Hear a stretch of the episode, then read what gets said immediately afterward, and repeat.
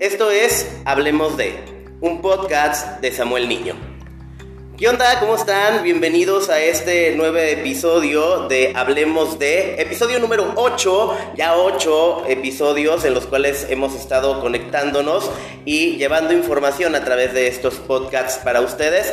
Muchísimas gracias por estarle dando play, por estar reproduciendo cada uno de los eh, anteriores episodios y esperemos que este episodio también sea de su agrado y nos escuchen con eh, singular alegría y júbilo. El día de hoy tengo un podcast muy interesante de varios temas que vamos a charlar y les quiero presentar al invitado del día de hoy. Él es Jorge Granados Ibarra. Jorge, ¿cómo estás? Bien, bien, Sammy, mucho gusto, muchas gracias por la invitación, un saludo a todo tu auditorio y aquí estamos listos para echarle este, este podcast. Excelente. Déjenme contarles que eh, Jorge, eh, tenemos contacto por ahí por las redes sociales. Eh, y un día me dijo, oye, invítame a tu podcast porque hay cosas que quiero charlar, hay cosas que quiero decir y expresar. Y pues aquí está Jorge. Y les cuento un poquito acerca de Jorge. Jorge es especialista en control de plagas.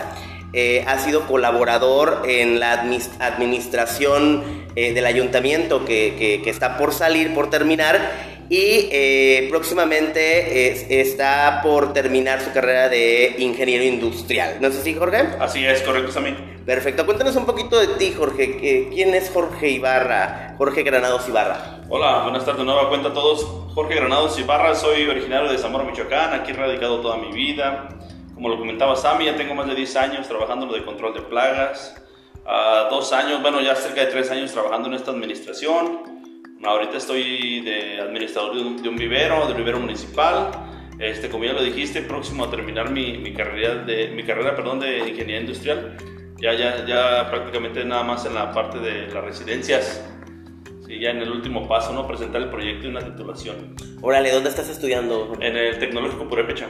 Órale. Órale, órale. Sí, en Cherán. En Cherán. Ok. Sabatino. Bueno, ahorita ya por la pandemia ya no fuimos estos últimos dos semestres, pero ya estábamos participando ya en las prácticas. Oye, qué chinga nos dio la, la pandemia en, en, cuestión educativa, ¿no? ¿No te parece? Totalmente. ¿eh? Lo que platicábamos al inicio del podcast, antes de iniciarlo, este, vimos cómo se llevó a los pequeños empresarios. Sí. La educación. Yo, yo tengo mi punto de vista que como ciudadanos yo creo que no fuimos tan partícipes o respetuosos ¿no? de las indicaciones pero algunos negocios con las restricciones sanitarias impuestas por el Estado y la Federación este, fueron las que los llevaron a la quiebra. ¿no? ¿Cómo te sentiste estos, estos, pues este, este año, básicamente este año en cuestión al aprendizaje? Eh, eh, ¿Cómo fue este proceso? Eh, ¿Sentiste que, que, te faltó? ¿Sentiste que, cómo fue ese, esa vivencia con respecto a, al... Me imagino que estuviste también en clase en línea. Así es. ¿Cómo, cómo fue? Cuéntame. Fíjate que de alguna manera como durante el año yo me seguí desarrollando, laborando, o la mayoría de mis compañeros este, ya somos trabajadores y buscamos tener este título para dar el siguiente paso, ¿no? Al siguiente puesto, pues, o la siguiente jerarquía. No se nos hizo tan complicado porque eran temas que ya conocíamos de alguna manera. Ok. Entonces, los trabajos que nos pedían o las, las exposiciones, vamos, o los ensayos que nos pedían, pues era algo ya sencillo porque ya teníamos experiencia. Pero sí fue un poco difícil al utilizar las tecnologías, el subir trabajos, el Moodle. Aunque yo tengo 37 años, batallé más bien por ese lado, fíjate, el, sincronizar el, el, Google, el mail, todas estas cosas, ¿eh? Yo creo que también la, la, la pandemia nos, nos dio esta, este lado positivo, quiero, quiero darle ese enfoque, de aprender cosas nuevas, que a lo mejor si no hubiera llegado la pandemia, nunca nos no, En mi caso personal nunca los hubiera practicado, eh, la verdad. Yo, yo, para mí, simplemente hasta los celulares, yo, yo quiero un celular que traiga buena cobertura, este, rápido para las llamadas y no me interesa tanto como los chavitos estos que una las aplicaciones exacto una buena cámara una aplicación. Es que te trae tanta definición de megapíxeles. No yo estoy fuera de eso. Y luego los nuevos gadgets los nuevos aparatos que vienen ah, bueno ya a lo mejor ya es porque ya estamos chaborrucones también ¿no?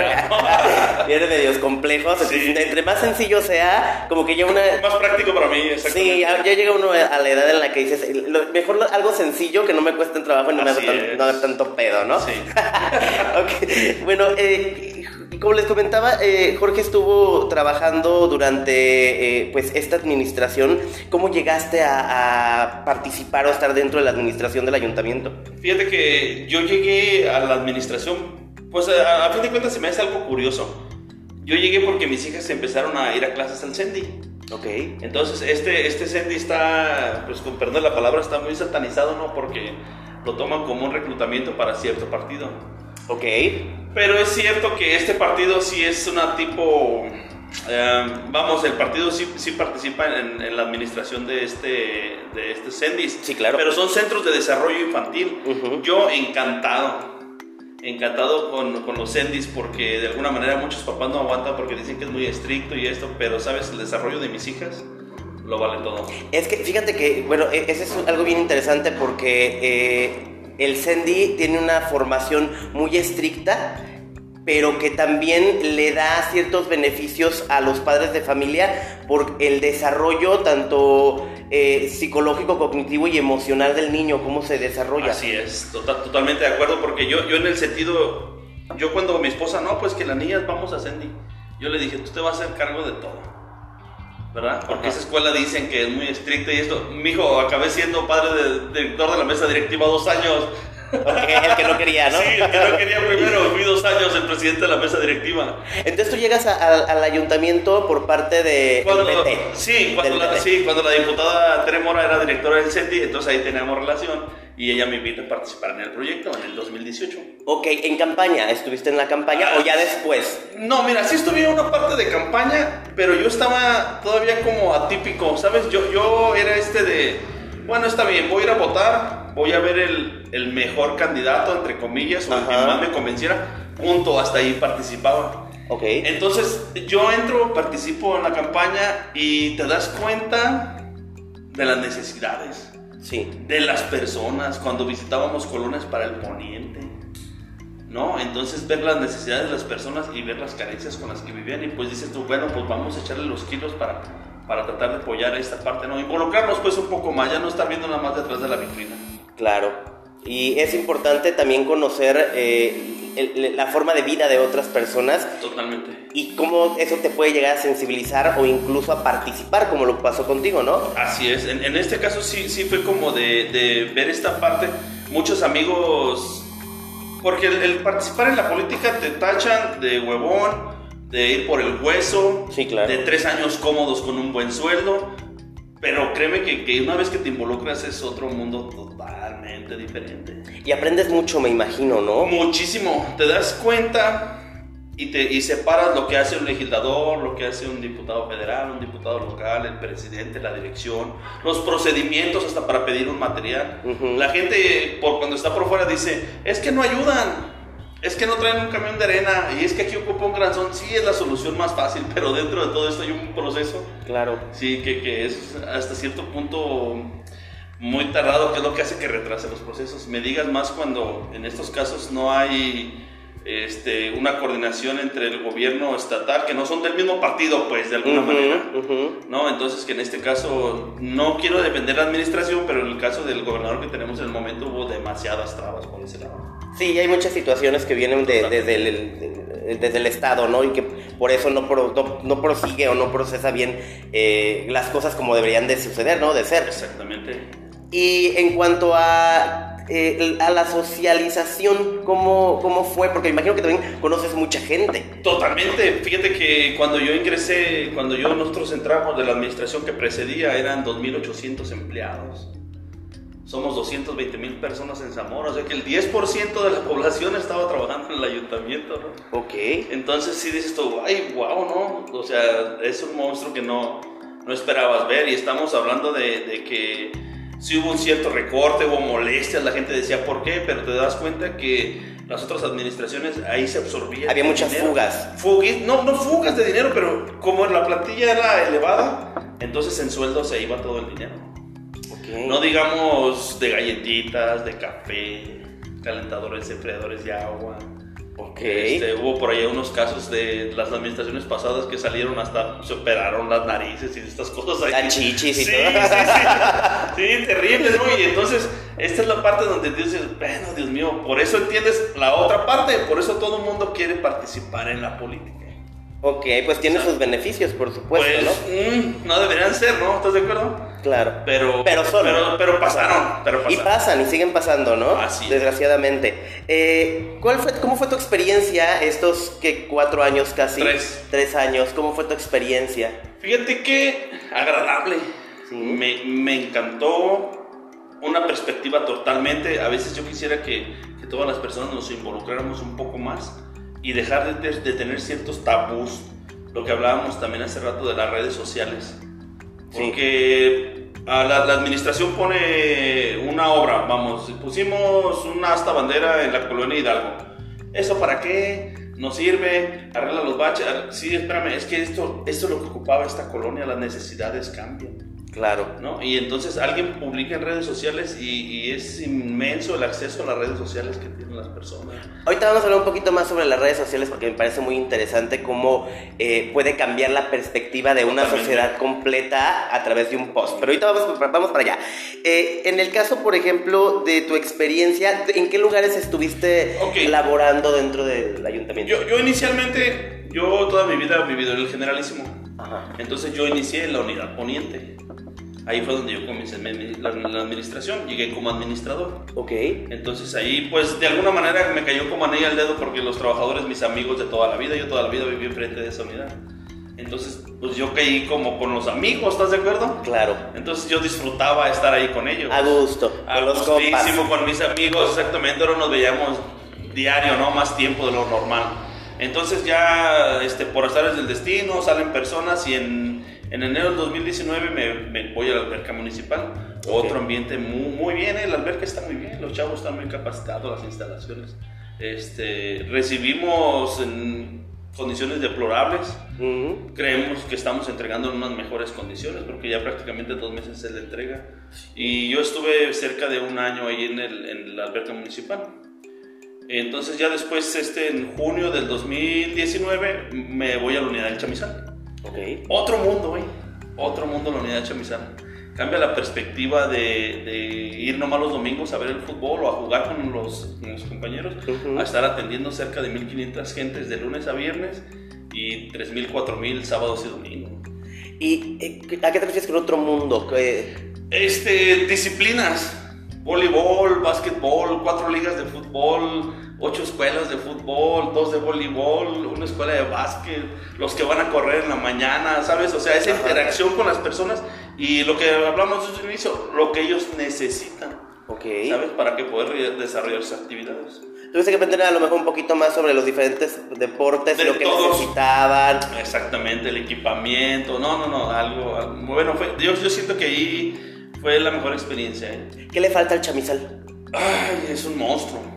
Es un monstruo, es un botín, así lo tengo que decir, Claro. la verdad, porque eh, infinidad de actividades, este, se aprovechan de las circunstancias, los que llegan a administrar ahí. Yo, yo puedo decir con total certeza que yo puedo salir a la calle con mi cara en alto y nunca se me va a tachar de que yo me aproveché de alguna situación. No te llevaste ni un balón. Ni un balón de exacto, sí, exactamente. Entonces, porque a lo que voy, imagínate, ahorita, bueno, se paró por la pandemia, pero la unidad chamizal es uno de, las, de los ingresos importantes para el municipio, Sí, claro. ¿sí? Después del mercado Hidalgo, Ok. es donde hay más ingresos. Entonces, este, imagínate, por eso es un tesoro estar ahí, después de 50 años de abandono. Una de las cosas que me tocó a mí estar ahí, cambiamos 60 tazas de baño. Que estaban asquerosas. Asquerosas, sí, pusimos más de 100 luminarias en este tiempo que yo estuve ahí. Total apoyo del presidente. La pintamos como cuatro veces, que siempre estuviera bonita. Ok. Se llevaba 300 bultos de cal, pintar el perímetro. Imagínate el costo del mantenimiento. Pero sí da los accesos. De hecho, me quedo ahí a gusto porque en diciembre, cuando es la posada ahí de los muchachos y esto, pues ya es una tradición, ¿no? Yo era como el nuevo ahí. Sí. Entonces, lo- los mismos usuarios de las señoras que van al Zumba diario, los del básquetbol, pues ya interactúan pues con ellos, ¿no? Ya los ven como alguien conocido. Y recuerdo que en diciembre les regalaron canastas a los chavos, Ujú. les dieron dinero. Oiga, no, felicidades, este año se lucieron, se lucieron. Una señora me dijo que de ahí cerca de las delicias, que me felicitaban, que porque tenía 25 años yendo a correr ya todos los días y que nunca había entrado a un baño y que iba corriendo un baño los que están allá en una orilla para el béisbol. Dice, y, me, y dice, volvió hasta bonito, dice, como fabuloso después de tanto tiempo. Dice, ingresé por curiosidad, dice, lo felicito. Y esa es la parte, esa era la encomienda, o como lo comentaba al inicio, o sea, el, el de servir ¿no? a los demás. Por supuesto. La otra parte. Por supuesto, creo que es parte de tu labor, ¿no? Claro, estar ahí. Por supuesto. ¿Y la, y la otra eh, unidad deportiva, la que está eh, allá para La Lázaro. la Lázaro? Es que es muy, muy poca afluencia. Sí, sí, sí, totalmente las zonas cambian. De hecho, hasta el espacio es más pequeño. Porque Sí, es más pequeño. Sí, la Lázaro tiene dos campos, algunas palapitas. Es, es bonita para aquel lado, para aquella zona. Sí, está padre. Sí. Pero siento que sí le falta como más, que, que la gente vaya más para allá, ¿no? Sí, porque se hizo difusión, está, está perfecta. Mi, mi compañero Leonardo Yáñez, que está ahorita en este momento atendiendo las dos, Ujú. impecable trabajo, lo pueden seguir en Facebook. Diario hace videos en vivo, sube sus fotitos de los trabajos. Están impecables las unidades. Pero yo creo que también influye que intentamos una vez este, descentralizar la chamizal. ¿Qué descentralizar? O sea, mover algunas ligas. Váyanse a la poniente, váyanse a las canchas de básquet. No, no quisieron. Ajá. Porque ya es como una tradición ir a la chamizal. Sí, ya tienen como ahí un vínculo también Exacto. con el lugar, ¿no? Sí, exacto. Órale. Sí, por eso costó un poquito de trabajo mover a todos. Les acondicionamos, les ponemos luz. Y es... No, no, no quisieron. Creo que la última vez que te vi, ahí te vi, ¿no? En el chamizal. En el chamizal, Sí, sí. es verdad, sí es cierto. Oye, ¿y, y ahora qué estás? Bueno, ahorita estoy en un vivero municipal haciendo la parte de la ecología.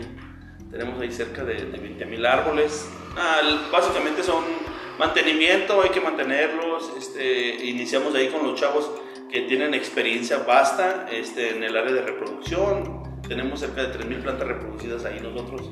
Plantas de ornato.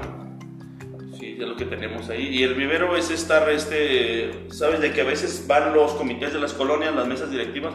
Oye, ayúdanos con el área verde. Ah, pues tenemos ciertas variedades. Ujú. Y ya nosotros nada más asesoramos en ir a plantar, apoyamos, o dos en decirle, ah, bueno, este árbol como enraiza de esta manera, crece de esta manera, Ok. a cierta distancia del otro. ¿Y ustedes van y lo, y lo plantan o lo Sí. plantan ellos o cómo? A veces, mira, ah, depende de la colonia, como en el caso de Montolivo, se hizo un apoyo. En Montolivo está bonito, está muy organizado. Ujú. Cada, casi cada cuarto tiene su, su mesa directiva. Y ellos lo hacen tipo recreativo los domingos. Entonces, no me plantes, mejor dame los arbolitos y yo hago mis actividades con la Ah, familia. perfectísimo, qué Sí. padre.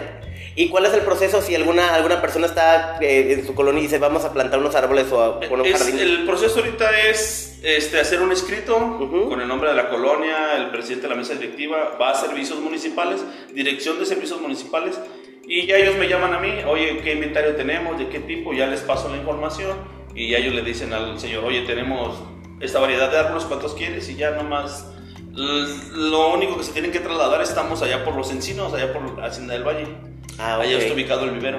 Ok, ok, ok. Entonces lo único sería trasladarse hasta allá, llegan con su vale que les, les entrega servicios municipales y, y adelante. Perfecto. Bueno, para quien, para quien quiera, pues Para ahí está la información. Aprovechar Perfecto. la temporada, ¿no? Sí, de lluvias, exacto. Y hay yo creo que hay muchas eh, oportunidades para muchas colonias, para muchas personas de solicitar ciertos servicios y que a lo mejor no tienen la información de cómo hacerlo, ¿no? Exacto, sí, porque esa otra parte también se quedó muy, muy mal arraigada de que solamente si eras vecino del amigo del conocido, Ajá. te atendían.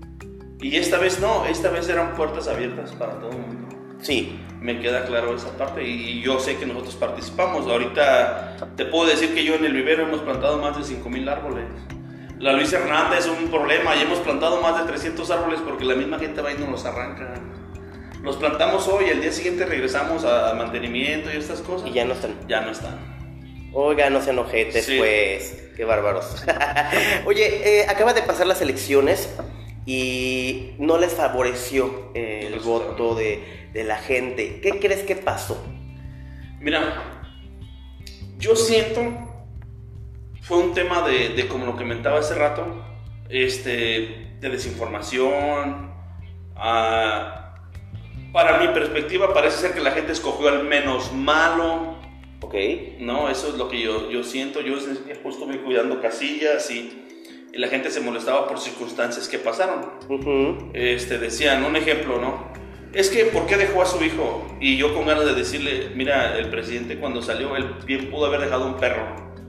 Ok, ¿sabes qué? Yo quiero que este perro sea mi reemplazo.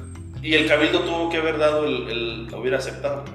No, no quiero eximir de responsabilidades, pero entonces, ¿dónde están la, los otros partidos, no? Claro. O sea, porque fue por unanimidad la elección. Ok. O sea, se hace un proceso. No es de, no es de que, No es que lo voy a dejar nada más. No, ahí, ahí debe de haber personas que tienen Sí, que dar su voto a favor o en contra. exacto, hay una ley orgánica municipal, se hace una sesión de cabildo, todo el cabildo tiene que levantar la mano, los dos tienen que participar todos y debe ser por mayoría. Son 12, son 12, 12, ah, se me fue ahorita regidores. regidores. Entonces ya si 8 dicen adelante, los otros 4 pues ya perdieron, ¿no? O sea, tienen que ganar con 7 votos. Entonces eligieron por mayoría. Y muchas cosas que han pasado, muchísimas obras se han ido. Este, volvemos al tema de la desinformación. La siguiente administración que entra va a entrar sin deuda. Ok. Sin deuda que ellos mismos provocaron. Ok. A los pobres chavos de, les quitaron su ICR, la administración 2015-2018, perdón, 2012-2015 y la 2015-2018 les quitaron su ISR, nunca lo pagaron y esta administración lo pagó. Ok. Se pagó a proveedores, entonces de alguna manera mm, tratamos nosotros siempre de, de- de dar a entender o darle esta información a la gente para que hicieran una elección, o sea, básicamente, mira, también que me queda de experiencia, quería tocar ese punto. Tres años no alcanzan para nada, la verdad No. la administración que llegue del partido No. que sea, tres años no alcanzan. No, digo, si seis no hay- no Si seis alcanzan. no alcanzan, exactamente. No, imagínate tres años, no, tres años, no, no. Eh, se van así. Un- y luego échale año y medio fuera de la pandemia sin ingresos. Sí, y entonces, este, imagínate el golpe. Entonces, la gente sí puede decir, es que no hicieron nada, o es que sí, pero hubo otras circunstancias ajenas. A, a- a la administración, pues de alguna manera, o sea, se quedó sin ingresos. Que, que igual si nos ponemos a investigar un poquito y, y- y- y somos un poquito curiositos, eh, nos vamos a dar cuenta que sí hubo actividades, que sí se hicieron cosas Sí. y que a lo mejor este, faltaron muchas por hacer, que creo que es más bien lo que pasó. Fue lo ¿no? que pasó, que se quedaron muchas para hacer y, y simplemente veamos las vialidades. La que nos abrieron ahora acá para nosotros, Luis Hernández. Yo, yo vivo en la Rinconada y yo te puedo decir que si me voy por Galeana y me meto a Luis Hernández y salgo acá a Soriana, en 20 minutos estoy en Jacón. Rapidísimo, en chinga. Rapidísimo. Y está la otra parte que va a conectar allá para atrás de, de Salinas, todo este lado. Ok. La nueva que salió de Rodolfo Paniagua acá en el Vergel, que conecta el Vergel con la 20. Ah, que es buenísima también. Desfogó tantísimo tráfico por ese lado. Cierto, Sí, la ampliación que se te hizo ya para la Juárez. cierto. Tú lo notaste, tú que vives para allá, es menos tráfico. Yo puedo ir a visitar a mis hermanos con toda la calma del mundo. Sí, Sí, ya no es como antes de, ay, ¿por dónde rodeo? Porque una vez que entras en la Bastida, ya. Ya perdiste. Sí, que bueno, este, también lo- hay que eh, reeducar a las personas en cuestión vial porque ya hay este, el bocho ahí estacionado, Sí. la señora de las papas ya puso su mesita ahí, bien a gusto, Claro. ¿no? Entonces, la vida es cuestión de, de la Reeducar a reeducación. la gente, exactamente, porque luego la gente dice eh, o cree que está en todo su derecho. Sí, claro. La calle es libre, dicen, ¿no? Sí, la calle es libre y yo estoy respetando el metro, sí, pero, o sea, respeto también a los demás, el entorno. Claro. Que esa es la otra parte. So- Somos una sociedad como muy antipática. Mira, quiero, quiero comentar algo ahorita poquito y no me quiero decir que le jugué de superhéroe ni nada, pero la semana pasada ah, yo mi camino es por el libramiento. Me- eh, algo que pasó que me dejó pensando bastante, ¿no? Mi camino es por el libramiento, no sé si ubiques donde unos, donde compran diésel, pasan muchos taxis, todo eso por ahí. Sí, Bueno, cerca de por ahí están unas zanjas donde iban a hacer unas, unas bodegas y esto. Bueno, a lo que voy es que salió una señora de una zanja. Una señora literal, llena de lodo, su mirada desorientada, volteando a todos lados. Y yo pasé en mi carro, ¿verdad? Y yo dije, ¿qué, qué está pasando aquí? O sea, qué, qué raro, ¿no? Seguí, la veía por el retrovisor, se me perdió la señora. La señora caminó hacia el seguro de Romero. ok. Pero desorientada totalmente la señora. Entonces veo que un amigo publica que, que era la, la suegra de su primo y que bla, bla, bla. Y, y inmediatamente márcame. Yo me sentía desesperado, ¿sabes? Porque yo decía, yo la vi a la señora a las 8 de la mañana, mi compañero publicó a las 11. Dije, ya son 3 horas, sabrá Dios Sí. para dónde. O sea, era ya mucho lapso, yo pensé, ¿no? Le marqué. O sea, buscándola, la estaban buscando. Exacto, buscando a la señora esta que yo había visto. Ok. Le dije, ¿sabes qué? Lleva tal ropa, está por tal lado, caminó para tal lado, este, pues muévanse rápido. A las dos horas me marcan que dónde estaba, que muchas gracias, que sí la habían encontrado, Ajá. este, que, que, que, que cómo, me, cómo me recompensaban. No, no hay ningún problema, pero ¿a qué es a lo que voy? ¿Cuánta gente no circulamos por ahí? Claro. ¿Cuántas? Un chingo. Mil personas, güey. y nadie tuvo la, la decencia de decir, este, o yo la vi, o está por tal lado.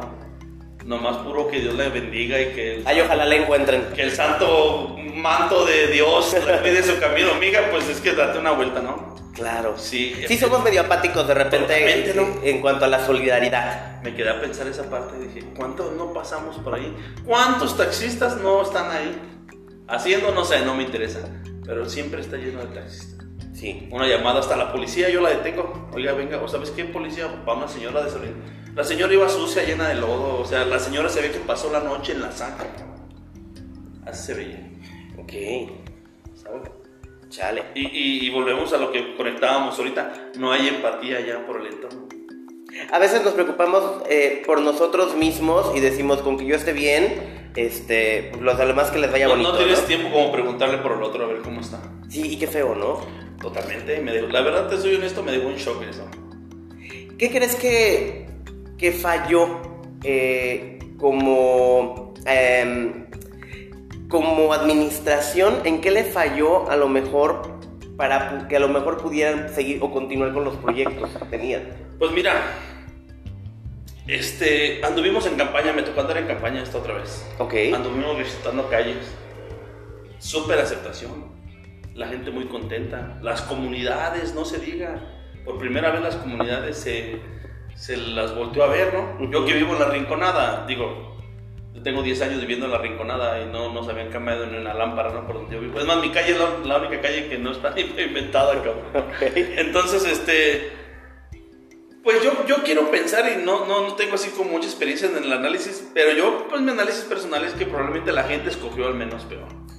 Ok. Porque te digo que esta, esta campaña estuvo bien. Anduvimos visitando infinidad de calles. Porque también, también digo, de, la, de las opciones que teníamos, pues como que no había mucho. No, no, porque sí, exacto. Y, y mira, no porque yo haya participado en este proyecto, pero sinceramente, para la continuidad éramos la mejor opción. Porque volvemos a lo mismo, lo de los tres años no te alcanza. Sí, y coincido contigo en esta parte porque creo que hay proyectos muy buenos Sí. que van a quedar inconclusos. Exacto. Y que hubiera sido bueno que se Se terminara. le hubiera dado continuación. Que se porque continuación. había muchas cosas de cultura, había muchos festivales que vienen, ahora que se abrió la plaza, este, esparcimiento. Yo, yo veía un, un post ¿no? donde decían como su propuesta de campaña, vamos a abrir los espacios públicos. Yo decía, o sea, no mal informes a las personas, no se cerró por capricho de la administración. Claro. Estamos aún en una pandemia. Claro. Que, pens- que pensamos que ya se acabó. Ah, que, que yo porque todo el tiempo pensamos en Zamora que nunca hubo pandemia, ¿no? Porque pues ya ves, las fiestas siguieron. Sí. Sí, los, las fiestas siguieron y hasta que le pasó al amigo del vecino fue cuando tomamos conciencia. Y con lo que eso de repente a mí me daba un lío porque decía, es- llegaba a escuchar todavía personas que decían, eso no existe, Sí. este, es un Se metió el invento. gobierno, nos quieren controlar, dices tú, Dios mío, no en este momento. Como para qué te van a controlar, güey, a ti. Sí, que sí, exacto. Oye, te vas en el camión a trabajar, como que, que cuál es el interés, ¿no? De que te controlen, ¿no? o sea, eres el millonario del, del- de Zamora, o qué, Sí, o sea, no. ¿qué interés podría haber sobre ti, no? Y esas son las personas, este, no quiero sonar tampoco como Despectivo. como fifí, despectivo, exactamente, esa es la palabra.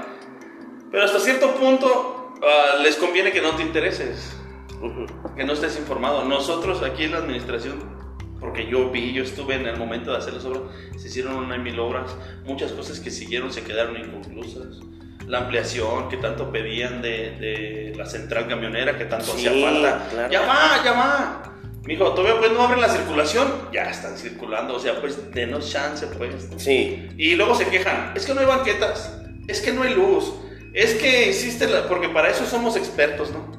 Claro. Para, para Para- denostar a la siguiente y para ver qué está mal, pero así, oye, mijo, pues espérame, todavía pues ni siquiera te la balizamos, ¿no? ya cuando esté balizada y todo, pues sí, voy al caso, pero danos pues chance, ¿no?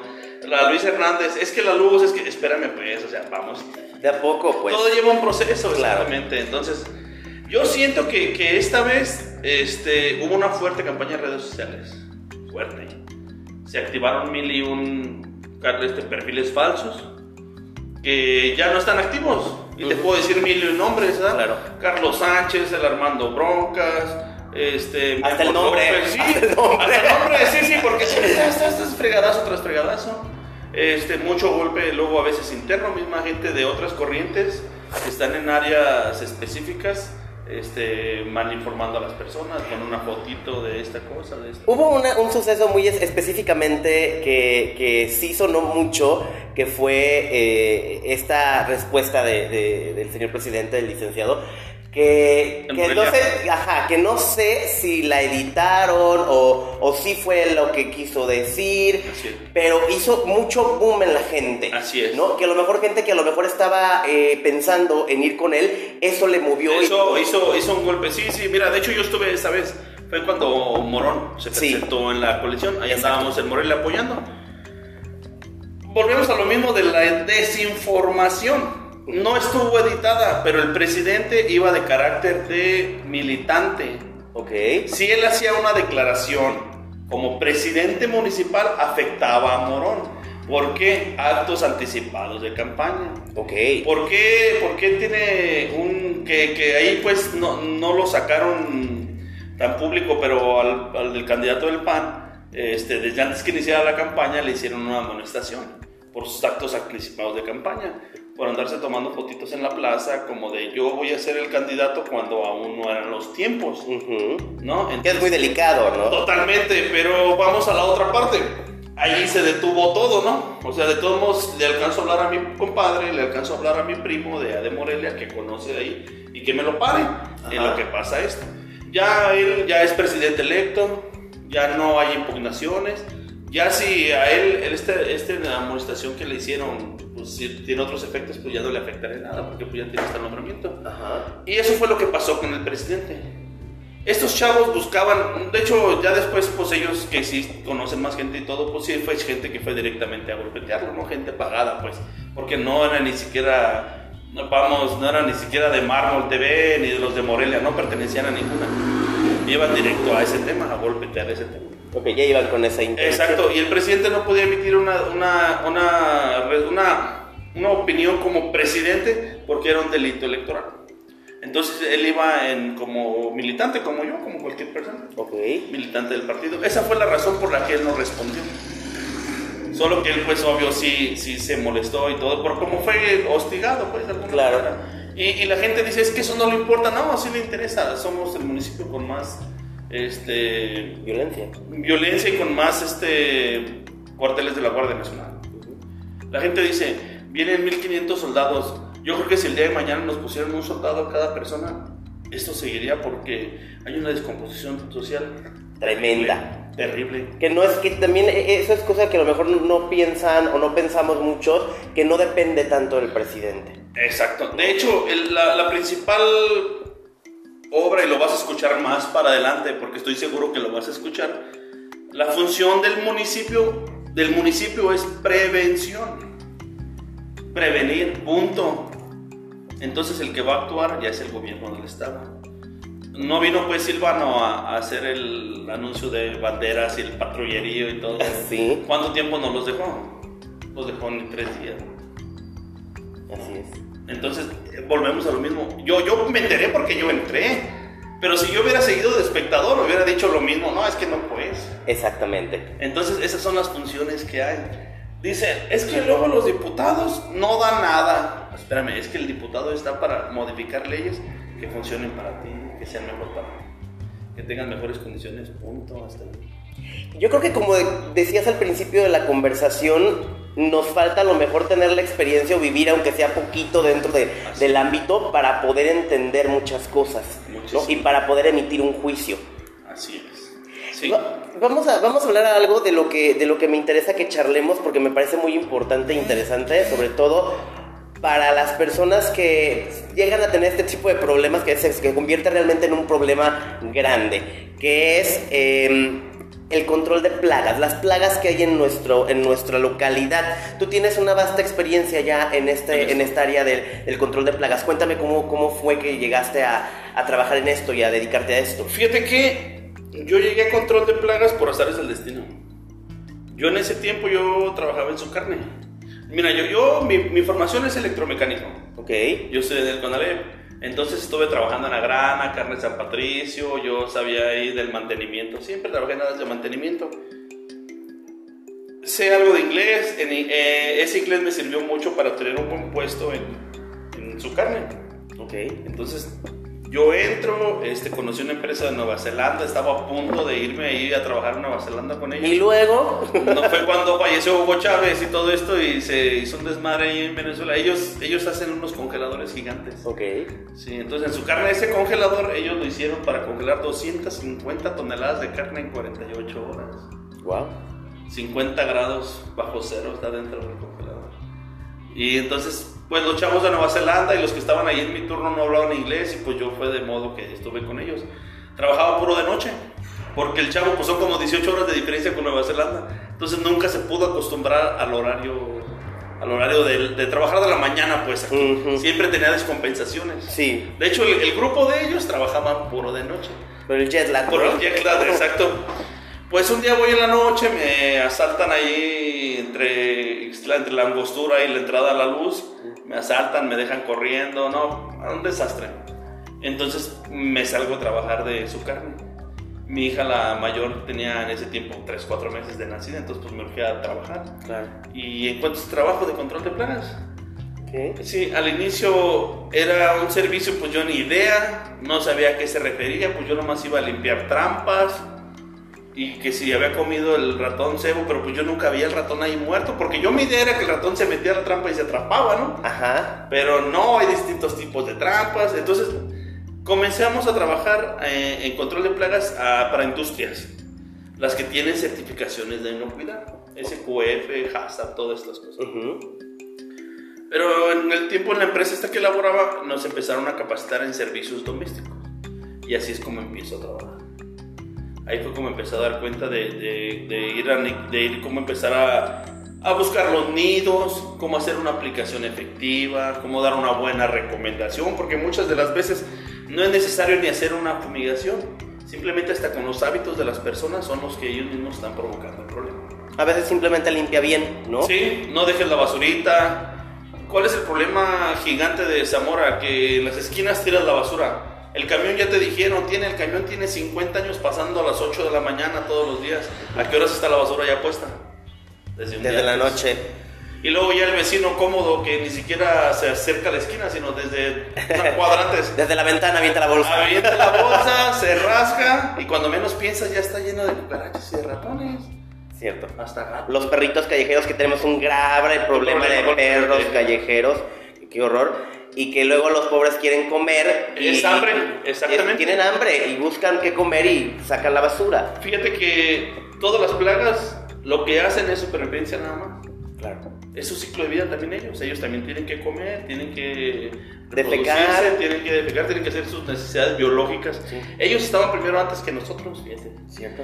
Oye, fíjate que, que tengo en mi casa un problema de alacrán y es del güero. No, hombre, somos unos veterinarios, mira.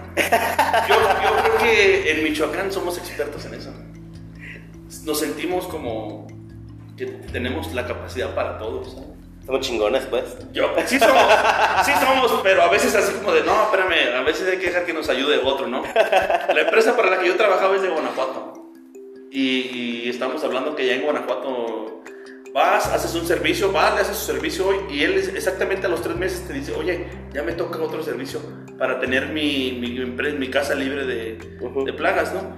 Yo voy aquí, hago una aplicación para una casa, pues con la experiencia que tengo, ¿verdad? Este, hago una aplicación para casa, se queda sin problemas, le digo, mire, al mes llámeme, porque el huevecillo va a abrir, entonces no hay que dejar que las que nazcan del huevo vuelvan a poner, a, vuelvan a poner huevo y, y haya otro ciclo, sino que cuando ese abra, ahí lo interrumpamos. Sí, yo le marco, gracias. Nunca más. No, me hablan a los tres años. Oiga, ¿se acuerda que me vi? No, señora, pues, la verdad, Dios. Sí, pero bueno, dígame cuál es el problema. Es que ya no le llamé y ya está en cucaracha. Sí. ¿Cuál es la, la- la- las plagas que tenemos más en, Mira. nuestro, en nuestra comunidad? Ahorita, las plagas más comunes es cucaracha. Tan común que yo he escuchado pláticas y que dicen, es que yo tengo las cucarachas, lo normal, lo que todo el mundo tiene. No, lo normal es que no tuvieras. Exacto. ¿No? Entonces ellos dicen, lo normal, ve una o dos en la noche. No, pues es que lo ideal es que no tendrías que ver nada, ¿no? Eso es lo normal. Ya cuando tú tienes una o dos, ¿las ve en el día o en la noche? No, pues que en el día malo, porque entonces el nido ya está infestado. O sea, cuando ya, cuando ya tú llegas a ver cucarachas En en, el el día. día es porque tienes hasta el... Hasta el Todo. tope, hasta el tope. Y estas cucarachas modificaron su vista. Cuando tú prendes la luz, este, la luz esta clara les molesta su ojo. Y es cuando, ¡fum!, corren a esconderse. Y si tú las ves en el día, esas ya se adaptaron de tal manera que, que modificaron su visión y la luz ya no les molesta. Ok, Es evolución. Claro. Son seres vivos. Y luego la gente dice, ah, sí, es que nomás veo en el horno y veo instalado y luego van y que los estafen. cabrón. Es una estafa lo que están haciendo. Me ha tocado, y te, te lo digo por experiencia, porque me ha tocado personas que se dedican eh, supuestamente a, a, a- a control de plagas, a fumigar, y realmente pues no, no utilizan lo que- los elementos necesarios. Ellos, ¿qué, qué- qué pasó? Eh, volviendo al tema del- de lo industrial. Aquí hay una fuerte competencia. Hay empresas bastantes. Con la mía, primero Dios, a que se logre, vamos a hacer una más. Pero estamos hablando que yo conozco cerca de 15 empresas. Entonces, es de Zamora solamente está una. Este, todas las demás son de Guadalajara, como 10. A dos de, una, de, una de Morelia, una de Uruapan y nosotros de Guanajuato. Las de Guadalajara, ¿qué hacen? Ellas vienen y si nosotros un servicio de una empresa te cuesta 5 mil pesos al mes, ellos te dicen, yo te la cobro 3 mil. Pero ¿qué es lo que te van a ofrecer ellos? Ellos vienen de lejos. Ya el chavo ya viene cansado. ¿Qué servicio crees que te va a dar? No, pues deficiente. güey. Carrereado. Y nomás te va a decir que si te puso o no. Y luego las empresas dicen, bueno, está bien, este, te prometo que te voy a contratar gente de Zamora. Y luego al chavo ya nomás lo enseñan a medio ponerse la mochila y echarle agua y preparar la solución. Y ya fumigaciones González. No, Claro. fumigaciones Pedro. Entonces, eso está abaratando y le está dando una mala competencia. Este, ¿Por qué? Porque los chavos no están capacitados, no saben qué productos utilizar, este, no saben cómo aplicarlos y utilizan puros productos grado agrícola. El grado, o sea, hay ciertos grados de toxicidad. Todos son tóxicos. ¿eh? El que te diga mi producto no es tóxico, te está mintiendo. Ok. Mi producto es biodegradable, también te está mintiendo. No hay productos No biodegradables, no existen. No, hay un producto, uno, fíjate, uno como de 5000 productos que existen en el mercado. Uno es una que se le llama piretina na- natural, es, la, traen, la es extraída del crisantemo. Ok. Entonces, esa regularmente a las dos horas ya se degrada, o sea, esa sí ya, ya pierde su efecto a las dos horas. Y se hace nada más como una cierta nube, nada más. Y, y funciona para puro volador, no para rastrero, que en el rastrero entran arañas, cucarachas. Ok, el volador que sería como la mosca, el mosquito. Mosca, mosquita, palomilla, tijerilla, la hormiga con alas, todo lo que tenga alas, dípteros pues se le llaman, este, es- funciona esa. Ok. Pero dos horas. Y es exclusivamente para áreas donde se procesan alimentos. Porque ¿qué quiere decir esto? Que como a las dos horas ya perdió el efecto, no hay una residualidad, tú puedes poner tu mango sobre la mesa y ya no se te va a contaminar. Ah, ok, ok, ok. Entonces, vo- volvemos a esto. Entonces estos chavos no conocen eso. Aquí, donde, dime dónde tenemos una empresa que diga productos este, de, de- de uso urbano. No. No hay. Hay puras agroquímicas. Hay puras agroquímicas. ¿Qué te va a vender una agroquímica? Puro, puro agrícola. Y lo agrícola es el grado mucho más fuerte. ¿Por qué? Por las condiciones, pues. Porque un- en, la, en la parcela no tienes el control como un cuarto cerrado. Entonces necesitas tener algo más agresivo que te cubra la zona. Ok. Entonces los chavos van y dicen, ah, sí, este, yo voy a utilizar este producto porque me hizo un matadero, mató hasta las plagas que ni quería. Sí, Ey. pues. Hasta el perro. Hasta el perro se fue, no, ándale, hasta el perro, hasta roña le salió al perro, hasta la roña le quité. Pero ese es, eso es lo máximo en toxicidad. Entonces, una vez que, que el insecto se hace resistente a lo máximo, ya no hay otro arriba, una escala arriba que lo haga que se elimine. Ok, y una vez que se hace resistente a este, ya no. Ya no, ya, ya los vas a tener que andar matando una por una tú. Ya no va a haber productos químicos que lo hagan, porque ya lo hiciste resistente. Mira, íbamos a una capacitación muy buena, de hecho la imparten en Guadalajara, en la Cámara de Comercio. Y Argentina y Chile, sus secretarías de salud eh, hacen un convenio. Y cada cuatro años sacan una enciclopedia. Cuatro años se la pasan estudiando las plagas. Ok. Y dicen, la cucaracha ya, mira, en el 2000 la cucaracha salían 15 cucarachas por huevo. Bueno, pues en el 2010 ya están saliendo 48. Entonces, y en un mes, en el 2000, en un mes se abría el huevecillo con 15. Bueno, pues ahora en el 2010 tarda 40 días en abrir el huevo, pero sale en 48. O sea, amplió el tiempo de gestación y aumentó el producto. Y esta información la mandan ellos cada cuatro años. La enciclopedia cuesta como 4 mil pesos. Entonces es un punto de actualización.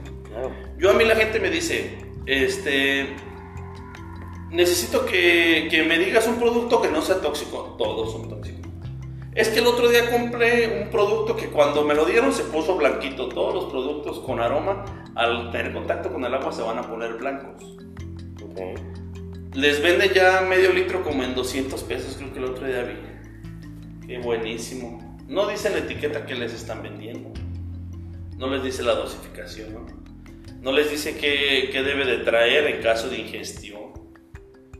Recomendaciones, ni... Recomendaciones, ni ponte un cubrebocas, ni usa un guante, este, salta de la casa 3 horas, 15 minutos, 10 minutos, lo que diga la etiqueta. Oye, George, y hay muchísima gente que vende estos productos en el tianguis, de casa en casa, por el Facebook, donde quiera puedes encontrar productos para plagas, ¿no? Sí. ¿No hay, un, ¿No hay quien regule esto? Sí lo hay, lo, lo regula la Secretaría de Salud, pero te voy a platicar una historia. Ellos son la jurisdicción sanitaria, Ok. los que deben de regular esto. Entonces, este, hace años entró a trabajar un chavo conmigo de una empresa aquí de Zamora. Ah, pues resulta que la jurisdicción sanitaria para eso sí puso manos a la obra. Me habla el dueño de esta empresa, Jorge Granado, sí a tus órdenes. Tienes a fulano trabajando contigo, si no lo corres en 10 minutos te desaparezco de Zamora, no sabes quién soy, bla, bla, bla, bla, bla. Ahora, Y yo le dije, bueno, pues, pues tú tomas tus decisiones en tu empresa, yo tomo decisiones en la mía. Le colgué. Pues sí, pues yo que nadie sabía dónde estábamos ubicados en la oficina, pues llegó el señor de la Secretaría de Salud. Y él pensaba que yo no sabía lo que me iba a requerir. Tu licencia sanitaria, todo esto, tu otro. Yo tenía lo que se requería, ¿no? Nomás la licencia no la tenía presente, pero la tenía en digital. Una hoja impresa, este, escaneada, perdón. Y me hace un requerimiento, que una multa y no sé qué tanto, y esto y lo otro. Y fui a jurisdicción sanitaria. Entonces, ¿sabes qué? Este, pues me, me dejaron este papel. Ah, tú eres el de que fulano de tal te dijo, pues sí. Ah, es caso. Me rompieron la hoja. ok. Entonces, jurisdicción sanitaria no está haciendo su chamba. Porque no nos dejaría trabajar a ninguno. Porque no estamos cumpliendo con las condiciones. Y eso, como tú dices, en cualquier esquina lo venden. Ya en Facebook andan ofreciendo. Todavía dicen, anda un chavo que dice ahí, kit básico de eliminación, bla, bla, bla, garantizado. Yo te marco y te digo, te asesoro personalmente para una mejor aplicación. Los productos que se están poniendo son, son banda azul, que es el siguiente. El, mira, el primer grado de toxicidad, el leve, es una banda verde. Ok. Después sigue, este, que es una banda en la etiqueta, en la parte de abajo y de arriba trae una cinta. Una cintita de un color. ¿no? Exactamente, y Ok. dice peligro, punto, peligro, nada más. Luego sigue la banda azul, que es ligeramente tóxico. Ok. Ok, ya dice peligro. Luego sigue la banda amarilla, moderadamente tóxico. Ese ya trae otros efectos, te puede irritar tu piel, te molesta las fosas nasales, este, algunos síntomas de mareo, porque ese sí ya es más fuerte, ¿no? Es para unas infestaciones grandes. Y al final es la etiqueta roja. Ese sí dice peligro veneno y trae la calaverita porque ese sí es riesgo de muerte. Ok. Entonces volvemos a lo mismo. ¿Cuántos agricultores hay en Zamora? No, pues, Infinidad. Sí. ¿No? Y yo una vez a las rancherías pues dejé de ir a dar servicio, porque un día fui, fumé una casa, todo muy bien, la señora muy contenta, y me habla pues el compadre, ¿no? ¿Y qué va a poner? Ah, pues es tal producto. Ah, es que ese no sirve. Órale. Ok, está bien, ¿verdad? Entonces, es que yo soy agricultor, 25 años, cuando yo tengo problemas de casa, aviento unas pastillas, unas pastillas que son veneno. Bromuro de, de aluminio se llaman. Y eso es, con el que curan el maíz, el que les mata todo porque genera un gas venenoso. Y luego dice el señor, yo las aviento en la noche, nos dormimos, el día siguiente amanecemos como si nada. Le dije, señor, yo no sé qué le debo a Dios, que no lo quiere ahí arriba, pero no lo, no lo vuelvo a hacer. A ese grado estamos. Ok. A ese grado estamos. Hay mucha ignorancia y es temeraria, ¿no? Súper temeraria, sí, sí, sí, son, algo deben, yo digo algo deben que no se han ido hasta allá, Hasta que no lo paguen. hasta que no lo paguen exactamente. ¿Y ¿Cuáles son? Eh, eh, Me imagino que también las plagas son como por temporadas, ¿no? Sí, Cuéntanos. mira, todas las temporadas, ahorita en temporada de lluvias, se les llama que ciertas plagas comienzan a tener una temporada alada, que es alada, que les salen alas. Como las hormigotas que ven y todo esto. ¿Qué pasa? Como llueve, los que son de tierra, los que tienen sonidos bajo la tierra, pues como se les inunda, buscan un lugar seco. Salen. Sí. Oye, es que en mi casa está infestado de tijerillas. ¿Pero qué hacemos? Bueno, lo que te decía hace rato, muchas, muchas plagas, ahorita las voy a, a nombrar, no ocupan ni siquiera una aplicación, no ocupan un producto químico. Lo que pasa es que tú en tu casa te dijeron, ponte un foco ahorrador para que ahorres luz. Y como buen mexicano, método antirratero, ¿qué haces? Pues dejas el foco de la calle prendido, ¿no? Ajá. Entonces pones tu foco ahorrador, súper ahorrador, que en realidad pues, ni se refleja ¿no? el ahorro, pero bueno, tienes un lucesón blanco allá afuera y lo tienes a donde hay mucho jardín, entonces ¿a dónde se van a ir los insectos? La luz A la blanca luz. los atrae. Por supuesto. Entonces tú dices, ay, el día de hoy amanecieron 5000 tijerillas.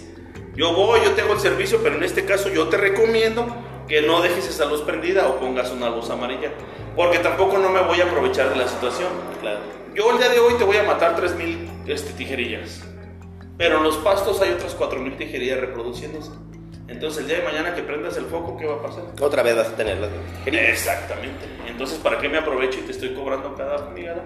Mejor te hago la recomendación, cambia el foco. Y esas recomendaciones luego de repente las personas que se dedican a eso no te las dan. Los, las personas que no están capacitadas, ¿no? Porque somos pocos. Hay empresas muy buenas, claro.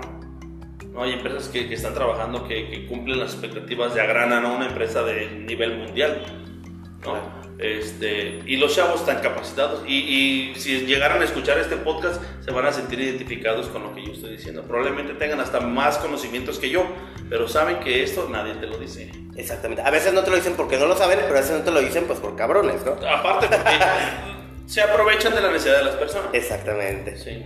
Eh, ¿Cuáles y cuáles son las las eh, las plagas que más continuamente tenemos o que más se dan, aparte de la cucaracha, Chinches.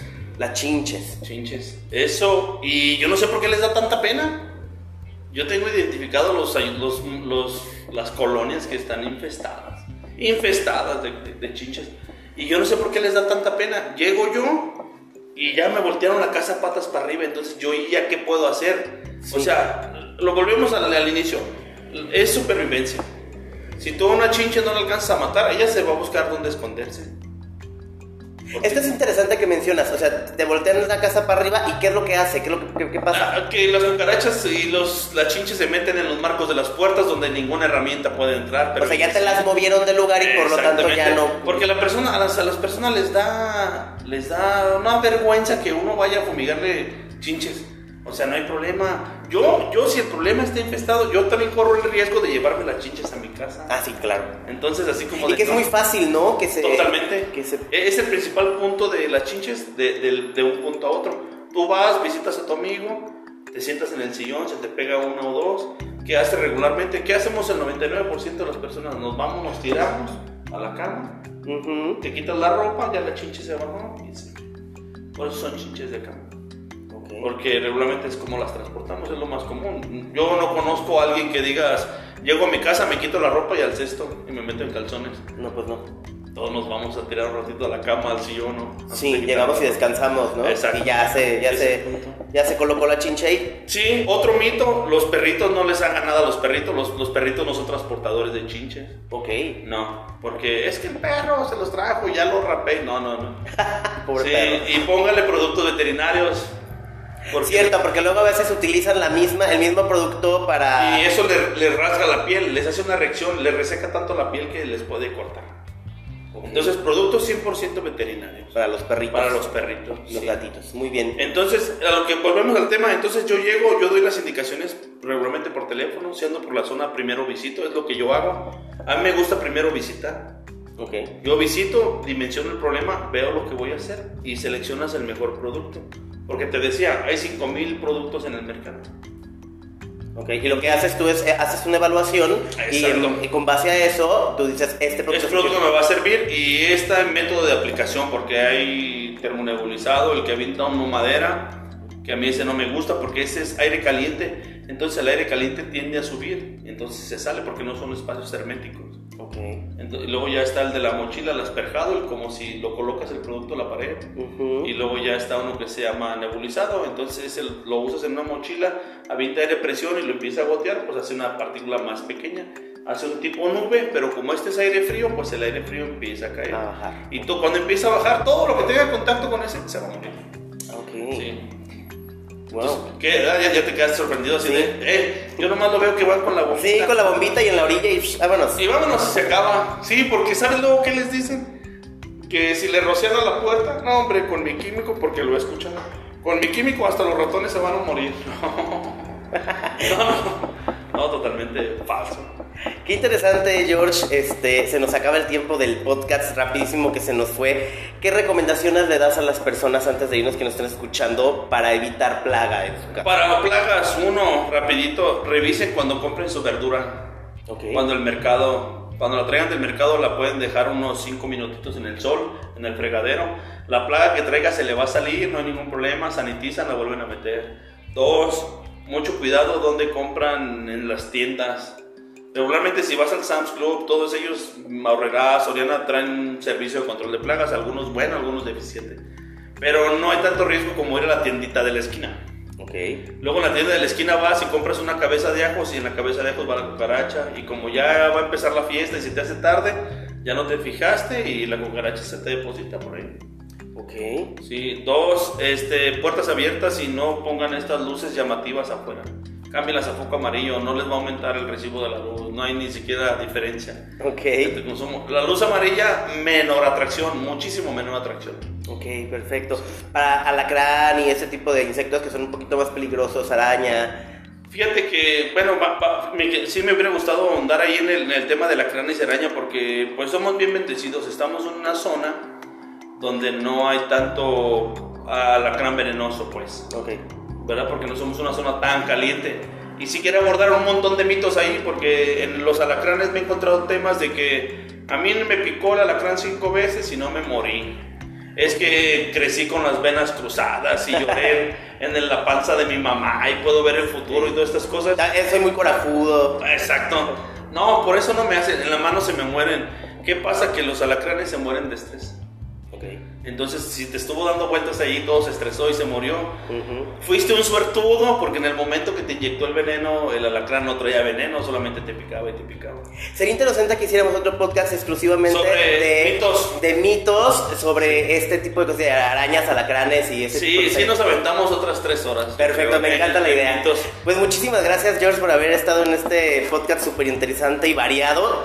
Este, esperemos que te volvamos a tener en, en otro episodio. Cuando gustes. ¿Y dónde te puede encontrar la gente que quiera eh, fumigar o que quiera eh, ponerse en contacto contigo para algún servicio? Ok, ahorita este, voy a dejarle mi número aquí a Sammy y si lo quieren anotar se los dicto ahí rápido. 352-120-3733. Mi nombre es Jorge Granados, este, más de 10 años en experiencia en control de plagas y pues me pongo sus órdenes. ¿Alguna página de Facebook, Instagram o algo que tengas por, Por el, ahí? por el momento no he podido desarrollar mis de, de planes de mi empresa, ¿no? Porque pues obvio pues, no, no tiene caso que yo me promocione con algo que sería ilegal, ¿no? Ok. Que no podría hacer. Pero en un futuro va a ser Insecta y en Instagram los dos. Insecta MIP. Muy bien, esperemos que cuando ya tengas tu empresa nos vuelvas a, a acompañar en otro podcast y hablamos un poco más del tema. ¿Te Claro. Muchísimas gracias, George. No, un saludo para todos, muchas gracias por la invitación Sammy y espero les haya gustado la información y, y, y tenlo por seguro que estaremos aquí de vuelta. Perfectísimo, muchas gracias. Gracias a ustedes también por darle play y escuchar este podcast, podcast número, episodio número 8. Recuerden que estos podcasts son llevados a ustedes gracias a A la Brava, Alitas y Boneles. Nos pueden encontrar por ahí en Facebook y en Instagram como A la Brava. Muchísimas gracias y nos vemos en el siguiente episodio. Hasta la próxima.